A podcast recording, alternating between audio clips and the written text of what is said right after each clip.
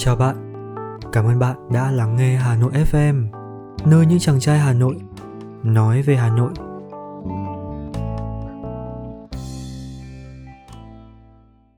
Vỉa hè Hà Nội, đa cực nên đã cực.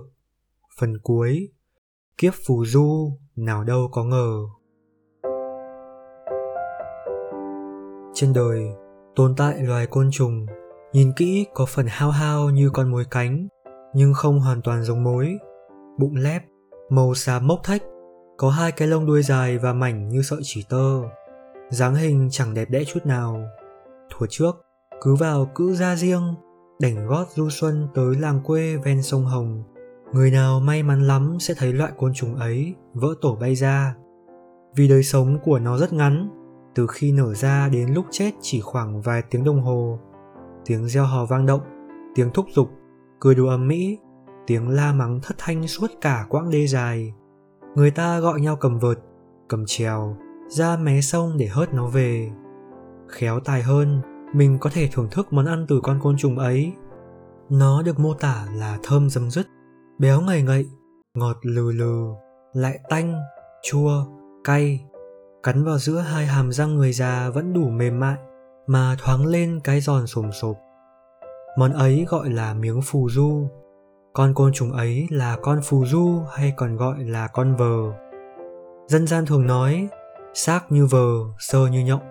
Chính nói đấy, kiếp phù du nào đâu có ai ngờ là có con phù du thật và cũng rất lâu rồi nó không vỡ tổ bay ra nữa để người ta mong chờ cái thú vị này nở tự nhiên mỗi mùa xuân sang gói gọn vào miếng ăn dân dã giờ này thì con phù du không còn tồn tại nhiều bên những triền sông, nhưng kiếp người phù du, sống lang bạt vô thường, than đời đau khổ, mong manh thì còn nhiều lắm. Nếu không muốn nói là ngày càng tăng lên ở đô thành, dưới mái nhà và trên những vỉa hè phố ta. Bước trên vỉa hè hà nội, hay đang ngồi ăn trong quán vỉa hè, dễ gặp những người nghèo khổ, vai kẹp nách cái nạng cả tàng, co quắp trên xe đẩy mặt mũi là trăng trịt, vệt vằn đen kịt. Sâu thẳm, kéo trùng cả xuống như cái áo nhầu nát. Rách tả tơi, vừa khiến người nhìn thương cảm, vừa dễ phát bực. Họ rong ruổi đi hết từ phố này sang phố khác kiếm ăn. Ngửa tay xin là không có lòng tự trọng nên thường cầm theo cái rổ. Chào bán mấy món lặt vặt, tờ vé số, hay lách thách kéo chiếc loa thùng rè rè, càng làm cho cái giọng ca ít, than nhiều phát ra như mắc cục đồng vàng khè trong họng. Ngẫm ngợi mấy điệu nhạc vàng rất chi suốt mướt, rồi lại thống thiết than nghèo. Sinh ra đã mang nhầm cái kiếp con nhà nghèo. Có bao nhiêu năm không đổi thay, lớn lên vẫn nghèo. Cái nghèo đeo bám họ. Từ trước đến nay, những người nghèo thường rất díu ra thăng long, ngồi lê chợ búa hay lang thang vỉa hè. Có câu lòng thành là mẹ là cha đói cơm rách áo thì ra long thành, hoặc giàu nhà quê không bằng ngồi lê thành phố, cho thấy tấm lòng kiêu mang của người dân đất kẻ chợ. Trong khi ở các vùng quê có câu, không ai lấy xôi của làng cho ăn mày. Người nghèo khổ chia ra làm dăm bảy loại cao nhất là hạng người biết lao động nghệ thuật để kiếm ăn. Nói như nguyễn ngọc tiến là ăn xin tự trọng sẩm bờ hồ sẩm là loại hình nghệ thuật giải trí đường phố cổ xưa diễn ra quanh khu chợ và thường được thực hiện bởi người khiếm thị nguồn gốc phát tích ra hát sẩm là cuộc tranh giành quyền lực giữa hai người con trai của vua trần thánh tông khiến cho một vị hoàng tử bị chọc mù mắt bỏ lại trong rừng trong mơ, Bụt hiện ra dạy chàng cách làm đàn nhị. Tiếng đàn kéo lên, khiến chim muông xà xuống nghe và mang hoa quả đến cho chàng ăn. Sẩm có nhiều bài, đa dạng làn điệu như sẩm thập ân, sẩm chợ, tranh bong, diềm huê, sẩm tàu điện, ba bậc nhịp bằng. Ban đầu chỉ có ở Hà Nội và gắn liền với khu vực bờ hồ.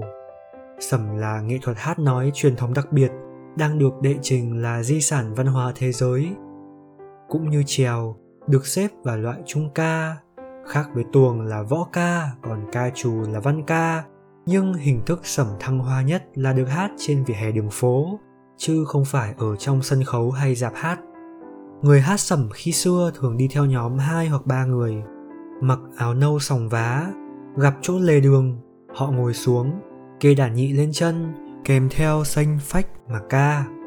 Người qua đường nghe sẩm, nội dung hát than thân trách phận, châm biếm thói hư tật xấu, thấy đồng cảm liền bỏ vài quan tiền vào cái nón rách tả tơi, kêu mang cho người nghệ sĩ nghèo khó đang bần bật ca rằng, tiếp cánh bèo bấy lâu này đình mi đình già, cánh bèo đã từng tí lưu lạc tình liên lạc để nhiều điều vất vả gian chân ông thì trời cao, có thấu tình chẳng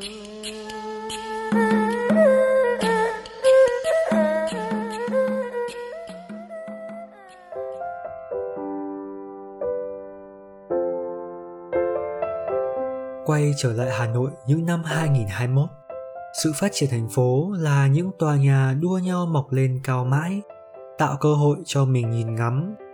Khó gì đâu bỏ ra vài trăm nghìn lên tầng 65 đài quan sát Lotte Central là được. Thế nhưng, ở tầm thấp, thấp đến mức có khi còn chẳng lọt vào trong mắt của những cái đầu ngông nghênh. Nhiều kiếp phù du là là vẫn đang diễn ra.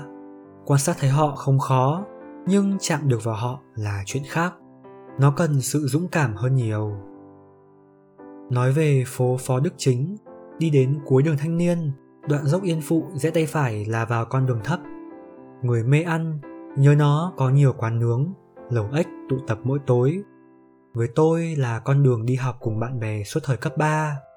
Ai còn nhớ gì đâu, trên vỉa hè phố ấy tồn tại một gã điên. Lũ học sinh khi đạp xe ngang qua thường đạp nhanh hơn nữa kèo lướt qua người ấy phảng phất cái mùi cơ thể khăm khẳm hôi như cú mặn chát mồ hôi mùa hè vẫn mặc nguyên bộ đồ nỉ màu xanh rách bươm chân đi bốt ngụy càng không dám nhìn vào mái tóc chú ta nó kết dính từng mảng như tổ đỉa lốm đốm mốc trắng cả lên cảm tưởng muốn cắt mái tóc ấy đi cần đến cái cưa thật sắc đốn gục cây xà cừ mới được người dân xung quanh Chẳng lạ gì người đàn ông với mái tóc kỳ quái ấy, bất kể nắng mưa, vẫn lững thững đi dạo trên vỉa hè. Người độc mồm bảo, thằng đó nó bị điên đấy, đừng có động vào nó kẻo nó đánh cho. Người khác nói, khổ, nó bị trời hành, không cắt tóc tắm rửa, mặc mỗi bộ quần áo, đi lang thang từ sáng sớm tới khuya mới về nhà. Và cứ thế, Lời đồn thổi theo dệt nên chân dung quái nhân ngày nào cũng đội mưa đội nắng ngoài đường vì bị trời hành. Trong mẫu tin hiếm hoi, đăng báo Lao động Thủ đô số ra ngày 2 tháng 8 năm 2012, bật mí con người ấy tên Đức, chuyển về phường Trúc Bạch sống từ năm 2000. Đức vốn sinh ra trong gia đình gia giáo, được ăn học đầy đủ, là thành phần trí thức trẻ ngày ấy. Khi trưởng thành cũng lấy vợ, sinh con, Thế rồi sau những biến cố lớn cuộc đời, gã suy sụp hoàn toàn phải dọn về đây ở một mình trong căn phòng chưa đầy 10 mét vuông, vốn là nhà vệ sinh khu dân cư ngõ 100 phố Phó Đức Chính. Mọi người thương tình dọn ra cho ở. Lúc đầu, hàng xóm lân la dò hỏi quá khứ xuất thân, nhưng Đức im bặt, quyết tâm giữ bí mật đó cho riêng mình. Lâu dần người ta chán, chẳng buồn hỏi. Chỉ biết rằng suốt 20 năm nay, gã chưa từng cắt tóc và cũng chẳng bao giờ gội đầu. Chẳng ai biết con người ấy đến từ đâu đi về đâu và còn đi bao năm nữa. Đôi giày da dưới chân hết khô lại ướt trở thành người bạn vỉa hè dẫm nát từng viên gạch và ngày tháng đời người. Mai sau này kiếp người ấy xong thôi. Cũng phủ du cuốn trôi vào hồn phố sâu thẳm thành chuyện kể nửa tin nửa ngờ. Nhưng nó đã diễn ra trong lòng hà nội như thế. Anh là ai? Là ai? Ẩn sau mỗi gương mặt là một cuộc đời. Ẩn sau mỗi cuộc đời là một câu chuyện. Câu chuyện cuộc đời thì chẳng bao giờ biết trước. Sáng thức giấc ngày 20 tuổi, lòng phơi phới biết mình muốn gì. Đêm chăn trở ngày chạc 30 mải mê đến thế để mà làm gì. Rồi bỗng nhiên một buổi xuôi về triền dốc bên kia cuộc đời, mình lại đi lang thang trên vỉa hè hà nội. Đi vô định như kẻ điên, thẫn thờ như thi sĩ, đi khó nhọc đến vẹo cả người. Gánh thùng bánh mì nặng chịu trên đầu, hoặc vừa đi vừa ngẫm như hiền triết gia, vẫn vu vơ chung nhau câu hỏi, ám ảnh khôn nguôi. Tôi là ai? Là ai ba năm trước tôi là ai?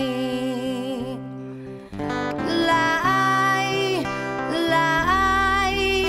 Ra đi vơi vợi gót hờ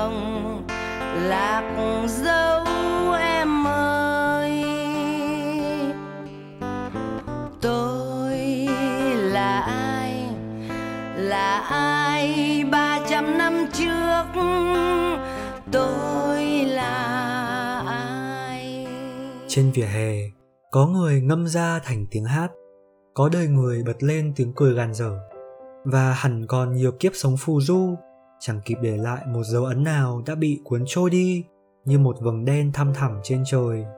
Vỉa hè lặng im, dung chứa như ngôi nhà, như người bạn tâm tình với họ. Nhìn vào họ, đi theo họ, ta cũng giật mình, lắm khi ngẫm ngợi ra được một điều gì đấy. Chỉ khốn nạn là cùng trên vỉa hè xuất hiện hạng người lợi dụng lòng thương, mượn chuyện thống khổ ra để mà lợi dụng, kiếm trác. Hà Nội vẫn đầy ăn mày giả và rất nhiều cảnh kéo áo nì nèo như ép người phải cho. Có cả nhóm chăn dắt ăn mày. Báo An ninh Thủ đô đã có loạt phóng sự về nạn chăn dắt và đã tìm ra những người đồng ý cho cha mẹ già làm ăn mày thuê cho những kẻ chăn dắt để mỗi tháng nhận một triệu đồng. Trong xã hội phát triển của Hà Nội năm 2021, vẫn thấy bóng dáng xã hội ăn mày của Hà Nội năm 1953 mà Vũ Bằng trong phóng sự Hà Nội trong cơn lốc kể là có biết bao nhiêu người cùng khốn thật không được ai biết đến mà những kẻ không đuôi què mẻ sứt nhưng giàu óc làm trò đóng kịch lại hàng ngày kiếm được khối tiền. Khi xưa trời làm chiến tranh rõ lắm cảnh thương tâm nay trời gây đại dịch bao nhiêu chuyện cơ hàn. Chẳng biết đâu là thật giả lẫn lộn. Đúng là từ vỉa hè, có thể nhận ra hạnh phúc và đau khổ, khát vọng và tuyệt vọng, sự cẩn mẫn và lười nhác, cái tuyệt vời và cái chẳng ra gì của đời người. Vỉa hè là tổng hòa bình phương những mặt đối nghịch của hà nội đa cực, dù trước đây hay bây giờ vẫn vậy. Viết về vỉa hè hà nội trong những ngày thành phố thực hiện giãn cách thứ ba phòng chống dịch bệnh con virus từ đâu bay tới khiến toàn cầu lao đao? Chuyện gần chuyện xa biết bao cảnh thương tâm, khuấy động não nề, dù lạc quan nhất cũng thấy bất an. Ngày ngày nghe tin, thương thế miền nam ruột thịt, miền trung lại sắp vào mùa bão. Ai bảo người đây vô tâm, thiếu trách nhiệm đành chịu. Nhưng sao mình cứ muốn thỏa mãn ý thích cá nhân là được lê la quán xá phố phường, đi bộ trên vỉa hè? Nghĩ thế liền chẳng biết thế sự gì nữa. Hà nội mến thương ơi, nhớ hà nội những ngày bình thường quá. Nhớ sao nhớ quá thế này. Chuyện cái vỉa hè, khoảng không gian còn con, vốn chẳng bao giờ ý thức nó tồn tại, cứ trở đi trở lại. Ngẫm ra, cái vỉa hè không phải mang mã gen hà nội như ngõ, không là khuôn mặt mang đi thi thố hoa hậu. Suốt ngày reo réo gọi tên như ba sáu phố hàng nó âm thầm ở đấy, dung nạp con người, nắn nót đường phố. Vỉa hè hà nội được khai thác triệt để không tưởng. Sự đa cực trong các góc độ mà vỉa hè mang đến. Nhìn vào đó, thấy bao nhiêu cái đã cực, sướng cực. Và cũng nhìn vào đó, thấy ê hề sự cực chẳng đã, khổ cực, cùng cực của con người. Chuyện cái vỉa hè đi đến cùng lại nên đặt nó ở nơi xuất phát, giản dị rối ren và còn bao điều hay ho chờ người khám phá hẹn nhau nhé, một ngày bình thường mới, mình lại bước đi những bước song song và thỏa sức lê la quán xá trên vỉa hè Hà Nội. Vẫn luôn mang một niềm yêu thương, qua tháng năm cứ lớn trong tôi, dẫu đi xa quê đất cùng chơi không thể quên bạn bè thân thương. Buổi chiều xuống quán cũ thân quen cuối góc phố bao nhiêu buồn vui. Oh, oh, oh, oh, oh.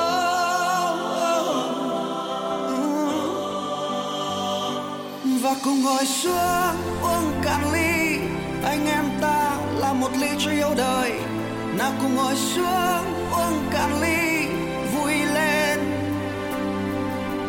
Đời nhọc nhằn mấy cũng có anh em, cùng nhau ta chia sẻ nỗi niềm. Vì ta cùng có chung nhau những đam mê. Tôi yêu hà nội. Cảm ơn bạn đã lắng nghe tập podcast lần này của Hà Nội FM và hẹn gặp lại mọi người trong những tập podcast lần sau. Xin chào!